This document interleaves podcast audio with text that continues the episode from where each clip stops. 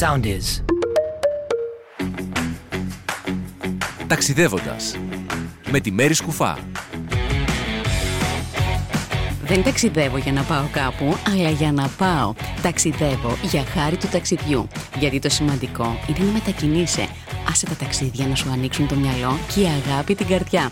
Γιατί όπως είπε και ο Πεζατζάκης, κάθε τέλειος ταξιδευτής πάντα δημιουργεί τη χώρα στην οποία ταξιδεύει. Ας βρούμε ένα όμορφο μέρος και ας χαθούμε. Άλλωστε τα ταξίδια είναι το μόνο πράγμα που αγοράζεις και σε κάνει πλούσιο. Ένας ολόκληρος κόσμος είναι εκεί έξω και περιμένει να ανακαλυφθεί. Όπου κι αν είσαι, να είσαι εκεί. Ξεκινάμε. Σε αυτό το επεισόδιο αποφάσισα να πάμε κάπου πιο μακριά. Είναι ένα νησί πολύ όμορφο που έχει απίστευτη άβρα, απίστευτη ομορφιά και πόσα απίστευτα ακόμα θα πω δεν ξέρω. Είστε έτοιμοι για Κύπρο και συγκεκριμένα Λευκοσία.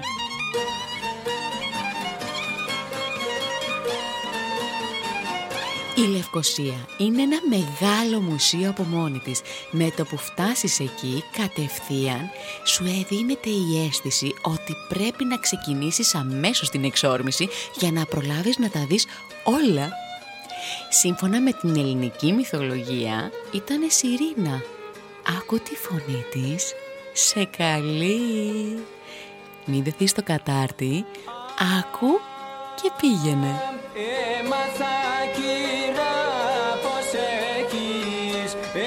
Μία από τις κόρες του Αχελώου και της Μελπομένης και η ονομασία της μεταφράζεται ως λευκή ουσία.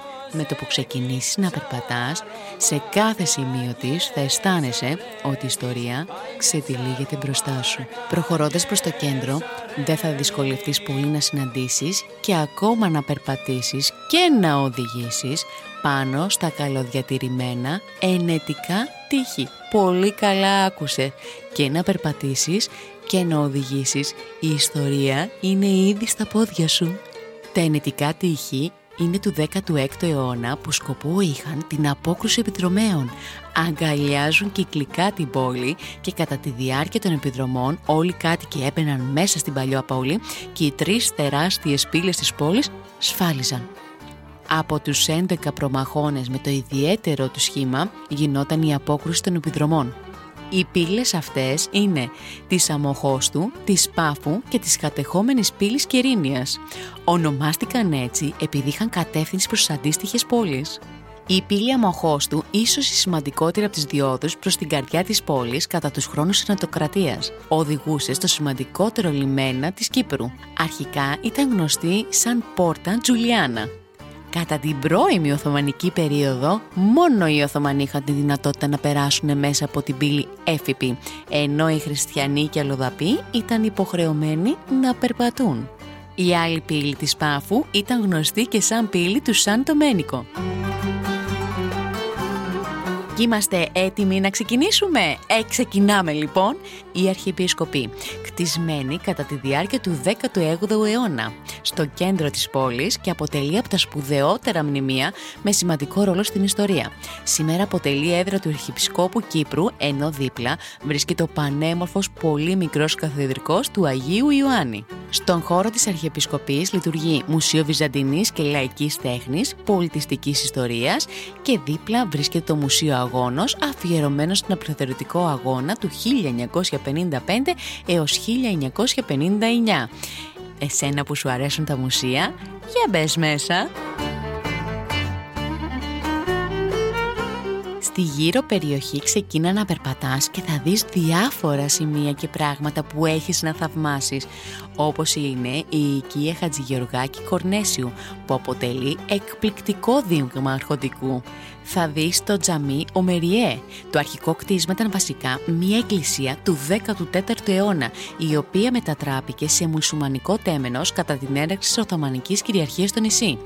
Είναι τουρκικά λουτρά, χαμάμ, τα οποία έχουν ανακαινιστεί, έχουν επιδιορθωθεί και χρησιμοποιούνται. Εκεί θα συναντήσεις και την Παναγία τη Χρυσαλενιώτισσα. Εκκλησία που θεωρείται η παλαιότερη εκκλησία στη Λευκοσία και πιστεύετε ότι χτίστηκε το 1450. Πήρε το όνομά της από την εικόνα που είναι καλυμμένη με χρυσό. Βρες το αρχοντικό της Αξιοθέας, απίστευτη αρχιτεκτονική του 18ου αιώνα. Το συγκεκριμένο αρχοντικό ξεπροβάλλει στην παλιά πόλη της Λευκοσίας με χαρακτηριστικό σχεδιασμό του σχήματος π. Και μιας και είπα για παλιά πόλη, ε, ήρθε η ώρα για την παλιά πόλη. Οδός Λίδρας είναι η κύρια διαδρομή μέσα στην παλιά πόλη και είναι γεμάτη με καφετέριες, εστιατόρια, καταστήματα. Καθώς όμως και το ψηλό κτίριο της παλιάς Λευκοσίας, ο πύργος Ιακόλα, με τους 11 ορόφους και τη χορταστική πανοραμική θέα σε όλη την πόλη. Ανέβα και χάζεψε. Στο τέλος του πεζοδρόμου, εάν θες, μπορείς να περάσεις την κατεχόμενη πλευρά της Λευκοσίας. Αφού δηλώσεις τα στοιχεία σου, μην ξεχάσεις να έχεις την ταυτότητά σου μαζί, γιατί αν θες να μπεις και δεν την έχεις, δεν θα μπεις βρες το Μνημείο της Ελευθερίας που παρουσιάζει 14 φυλακισμένους που έχουν απελευθερωθεί από τη φυλακή, δύο ανταρτών και η θεά της Ελευθερίας που περιστρέφεται πάνω τους. Το Μνημείο φτιάχτηκε το 1973 για να διονύσει τους Ελληνοκυπρίους μαχητές που πολέμησαν εναντίον του Βρετανικού απικισμού κάπου θα πετύχεις στη διαδρομή και τη λαϊκή γειτονιά. Πρόκειται για μία από τις αρχαιότερες περιοχές Λευκοσίας, όπου μπορείς να εξοικειωθείς με την κλασική κυπριακή αρχιτεκτονική του 18ου αιώνα. Αυτή η λαϊκή γειτονιά είναι διάσημη για τους στενούς δρόμους, για τα μικρά σπίτια, για τα όμορφα ταβερνάκια και τα μαγαζάκια χειροτεχνίας. Και καθώς περνάς κάπου θα συναντήσεις και το τζαμί σε Λιμιγέ, που ξεκίνησε τη ζωή του ως εκκλησία της Αγίας Σοφίας και ολοκληρώθηκε μετά από 78 έτη κατασκευής το 1326 παρακαλώ παρακαλώ. Είναι τζαμί από τον 16ο αιώνα. Εάν θέλεις να μπεις μέσα πρέπει να προσέξεις πολύ τη φοράς.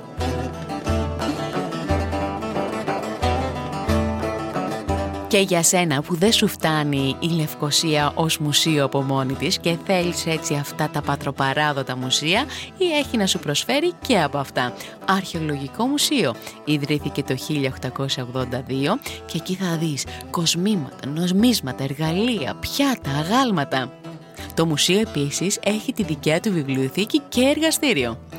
Βυζαντινό Μουσείο και Πινακοθήκη θα βρεις έργα από τον 11ο έως τον 19ο αιώνα. Το μαργαριτάρ της συλλογής είναι επίσης ένα κομμάτι μοσαϊκού του 6ου αιώνα που φυλάσσεται στο ναό της Παναγίας Κανακαριάς.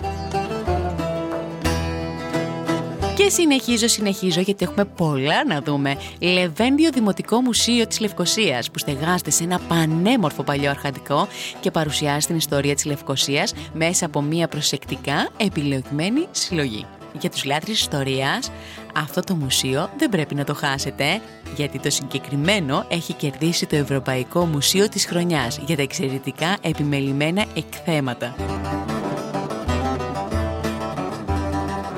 Μουσείο Παγκύπριου Γυμνασίου. Σε ένα συναρπαστικό χώρο 12 αιθουσών στεγάζονται τα μουσεία του Παγκυπρίου Γυμνασίου, του αρχαιότερου εκπαιδευτηρίου μέσης εκπαίδευσης Κύπρου. Σε αυτά τα μουσεία θα βρεις την συλλογή της ιστορίας του σχολείου, την αρχαιολογική, την νομισματική συλλογή και τις συλλογές παλιών χαρτών και όπλων. Αλλά και την πινακοθήκη με έργα μεγάλων ζωγράφων που ήταν καθηγητές και μαθητές του σχολείου μπορείς να πας να δεις τον Ιερό Ναό Παναγίας Φανερωμένης που χτίστηκε το 1872 δίπλα από ένα αρχαίο ορθόδοξο γυναικείο μοναστήρι. Είναι η μεγαλύτερη εκκλησία εντός των τυχών και το μαρμάρινο μαυσολείο στα ανατολικά της εκκλησίας περιλαμβάνει τα λείψανα των επισκόπων και άλλων κληρικών που εκτελέστηκαν από τους Τούρκους το 1821. Και για σένα που δεν θες μουσεία ξέρω και μου γκρινιάζει συνέχεια, μπορείς να επισκεφτείς το χωριό Φικάρδου.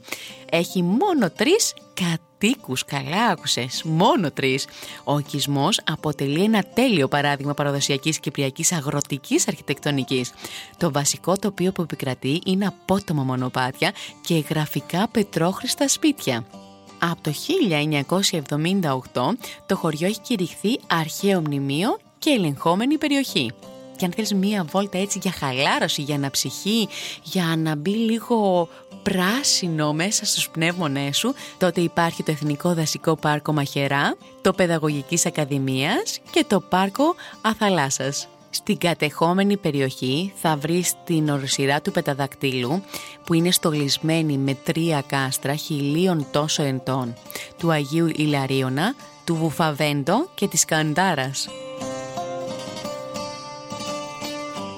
Τώρα όσον αφορά το Πάσχα στην Κύπρο, ε, είναι διαφορετικό. Εάν θέλεις ένα διαφορετικό Πάσκαν, όπως το λένε εκεί οι Τσιπρέοι, τότε ήρθε η ώρα για να πας που αλλού στην Κύπρο. Ένα ταξίδι στο όμορφο νησί της Θεάς Αφροδίτης σίγουρα θα σε κάνει να πιστέψεις ότι έχεις ζήσει ένα απίστευτο Πάσχα. Το Πάσχα στην Κύπρο ξεκινά από τις μέρες πριν τη λαμπρή.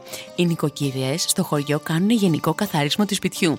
Μετά ετοιμάζουν τα παξιμάδια τους, καθώς επίσης και τις περίφημες φλαούνες. Ενώ τη Μεγάλη Πέμπτη βάφουν τα κόκκινα αυγά, τα οποία θα τσουγκρίσουν μετά την Ανάσταση. Το βάψιμο των αυγών γίνεται με το λιζάρι, ρίζες από διάφορα φυτά.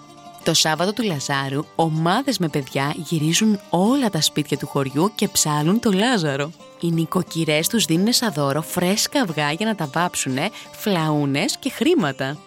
Την Κυριακή των Βαΐων, οι νοικοκυρές παίρνουν κλονάρια ελιά στην εκκλησία για να μείνουν εκεί μέχρι την ημέρα της Πετικοστής. Οπότε η ελιά αγιάζεται και έτσι θα την πάρουν στο σπίτι τους για το κάπνισμα. Το κάπνισμα πιστεύετε ότι διώχνει κάθε κακό ζηλοφθονία από την οικογένεια. Μην ξεχάσεις να πάρεις λίγη ελιά.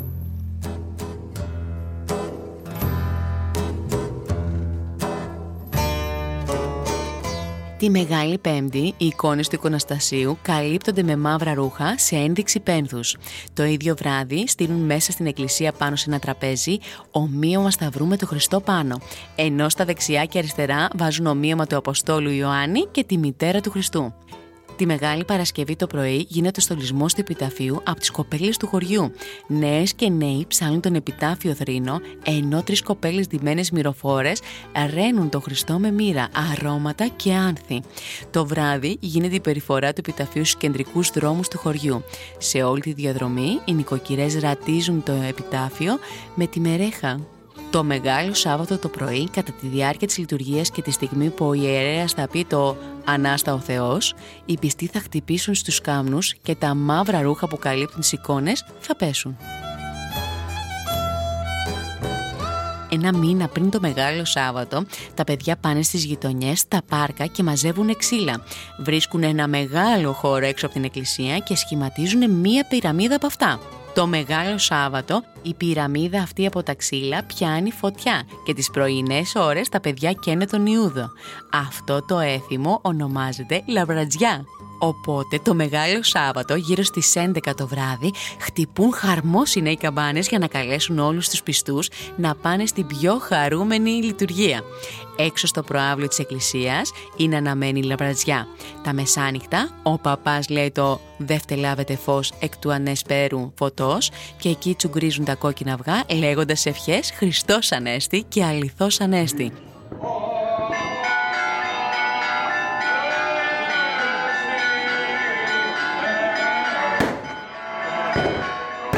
Γυρνάνε στο σπίτι τους και τρώνε τη σούπα αυγολεύγονο ή τραχανά ή αυγά και φλαούνες. Την Κυριακή του Πάσχα γίνεται ο εσπερινός της αγάπης. Αφού οι πιστοί προσκυνήσουν, ξεκινάνε για τα σπίτια τους, όπου εκεί θα γίνει το πατροπαράδοτο άρνη στη σούφλα και θα διασκεδάσουν την μεγάλη ημέρα της λαμπρής όλοι μαζί. Και το απόγευμα δεν πέφτουν για ύπνο, ούτε ξεκουράζονται θα πάνε όλοι στην πλατεία του χωριού για να παίξουν τα παραδοσιακά παιχνίδια της λαμπρής, όπως ζίζιρο, σακουλοδρομίες, γαϊδουροδρομίες, αυγοδρομίες, τράβηγμα σχοινιού και άλλα. Όλα αυτά τα παιχνίδια θα τα βρεις μέχρι την τρίτη του Πάσχα. Ξέρω, ξέρω, πείνασες. Και γίνεται Λευκοσία χωρίς φαγητό; Ε, δεν γίνεται. Και ποιο είναι το πρώτο πράγμα που πρέπει να δοκιμάσεις; Σ' αφήνω ένα δευτερόλεπτο να σκεφτείς γιατί είναι πολύ εύκολο. Σε φταλιές, πολύ σωστά. Δεν γίνεται να μην τις δοκιμάσεις το απόλυτο κυπριακό έπεσμα. Νόστιμες ζουμερές μέσα σε κυπριακή πίτα ή σκέτες όπως σου αρέσει. Να ζητήσεις να συνενισχύσουν με χαλούμι αυτό το ωραίο κυπριακό τυρί. Μην ξεχάσεις να δοκιμάσεις τσακιστές πράσινες ελιές και λούντζα όπως και το τοπικό σουτζούκο, το κυπριακό γλυκό φτιαγμένο από μούστο. Και την κουμανταριά, αυτό το γλυκό επιδόρπιο κρασί της Κύπρου που θεωρείται παρακαλώ παρακαλώ το αρχαιότερο καταγεγραμμένο κρασί σε όλο τον κόσμο. Και να δοκιμάσεις και το κυπριακό καφέ, όπου βρεις, σε ένα από τα ωραία καφενεία ή καφέ της πόλης. Και πού θα φας, σου έχω δύο-τρεις λύσεις, αλλά όπου και να φας, τι να σου πω τώρα, τι να σου περιγράψω. Είναι εξαιρετικά. Εγώ θα σου πω δύο-τρία πραγματάκια. Skinny Fox, φαγητό γκουρμέ, τέλειοι συνδυασμοί γεύσεων και καλή λίστα κρασών. Ιλμπακάρο, σε ένα από τα ιστορικότερα σημεία της πόλης, το εσωτερικό, ατμοσφαιρικό, ρομαντικό και πολυτελές. Παραπέμπει έτσι σε γαλλικό μπιστρό εποχής Μεσοπολέμου στο Βίνο Κουλτούρα, όμορφο wine bar εστιατόριο που διαθέτει μια αρκετά μεγάλη λίστα κρασιών από τον παγκόσμιο μπελώνα. Και εξαιρετικά πιάτα. Τσατέος Σάτους, εντυπωσιακός χώρος με αισθητική και διαφορετικότητα από κάθε άλλο στο είδος του. Τέλειος συνδυασμός διασκέδασης και φαγητό με υπέροχα εντυπωσιακά πιάτα. Μουσόν, κομψό με κοσμοπολίτικη ατμόσφαιρα, ενδιαφέροντα κοκτέιλς, ενημερωμένη λίστα κρασιών, ψαγμένες soul, jazz και funk μουσικές. The Jolly Joker, ένα πανέμορφο μπαρ ρέστοραν με ιδιαίτερη διακόσμηση στην καρδιά της πόλης. Εκεί μπορείς να απολαύσεις και πολύ ωραία κοκτέιλ σε συνδυασμό έτσι με γευστικά πιατάκια. Πάτιο, ένα ανεπαλαιωμένο αρχοντικό με σκεπαστή αυλή, ωραία διακόσμηση και χρωματιστά παραθυρόφυλλα. Ποικιλία από τάπας με πειραματική έτσι διάθεση και πολύ ωραία κοκτέιλ και θα σου πω και τι να δοκιμάσεις, σακριά, πολύ ωραία σακριά. Παντοπολείο, καλή όρεξη και καλή όρεξη. Jasmine, προσεγμένο μπαρ που αποτελεί ιδανική επιλογή για αυτούς που σας αρέσουν τα ωραία κοκτέιλς. Παλέλια, ένα σύγχρονο ωραίο μεζοδοπολείο εστιατόριο. Αυτό που θα σας αρέσει πάρα πολύ εκεί είναι η πανέμορφη αυλή. Και που να μείνεις αφού κουράστηκες τόσο πολύ, η αλήθεια είναι ότι γυρίσαμε όλη τη Λευκοσία. The Landmark Νικόσια. Σε αυτή την πολυτέλεια των πέντε αστέρων θα βρεις ευρύχωρα δωμάτια, εξαιρετικό πρωινό και πολύ ωραία εσωτερική πισίνα. Gal Hanin House, ένα οικείο οικογενειακό δωμάτιο με ζεστούς ανθρώπους να σε φιλοξενήσουν. Centrum Hotel, βρίσκεται σε καλή τοποθεσία στην παλιά πόλη και έχει πολύ ωραίες παροχές και φοβερό καφέ. Αστή Hotel, οικογενειακό που μοιάζει σαν σπίτι. Αριστοτέλειο Boutique Hotel, ανάμεσα στο Πεύκα και στο Πράσινο. Το Παλατάκι της Βασιλικής, ένα γραφικό αγροτουριστικό με τρεις ορόφους, πανοραμική θέα και ό,τι άλλο χρειαστείς. Χάνη Χρυσομήλου, ένα μέρος που προσφέρει στους επισκέπτες γνήσια κυπριακή φιλοξενία. Το Απόκεντρο, ένα συγκρότημα αναπαλαιωμένων παραδοσιακών κατοικιών χτισμένο μέσα στο φουντοκοδάσος του χωριού. Χίλτον Κύπρου, πολυτελή δωμάτια, τα ξέρεις άλλωστε. Sunstone στην καρδιά της παλιάς πόλης. Centrum Hotel και αυτό μέσα στην παλιά πόλη. Τι σημασία έχει που να μείνεις, σημασία έχει το ταξίδι και εσύ έφτασες σε ένα προορισμό ιστορικό, ονειρικό που σε περιμένει εκεί για να περάσεις ένα ξεχωριστό Πάσχα. Είσαι έτοιμος; Καλοκαιρινά να πάρεις. Ακολουθήστε μας στο Soundees, στο Spotify, στο Apple Podcasts και στο Google Podcasts.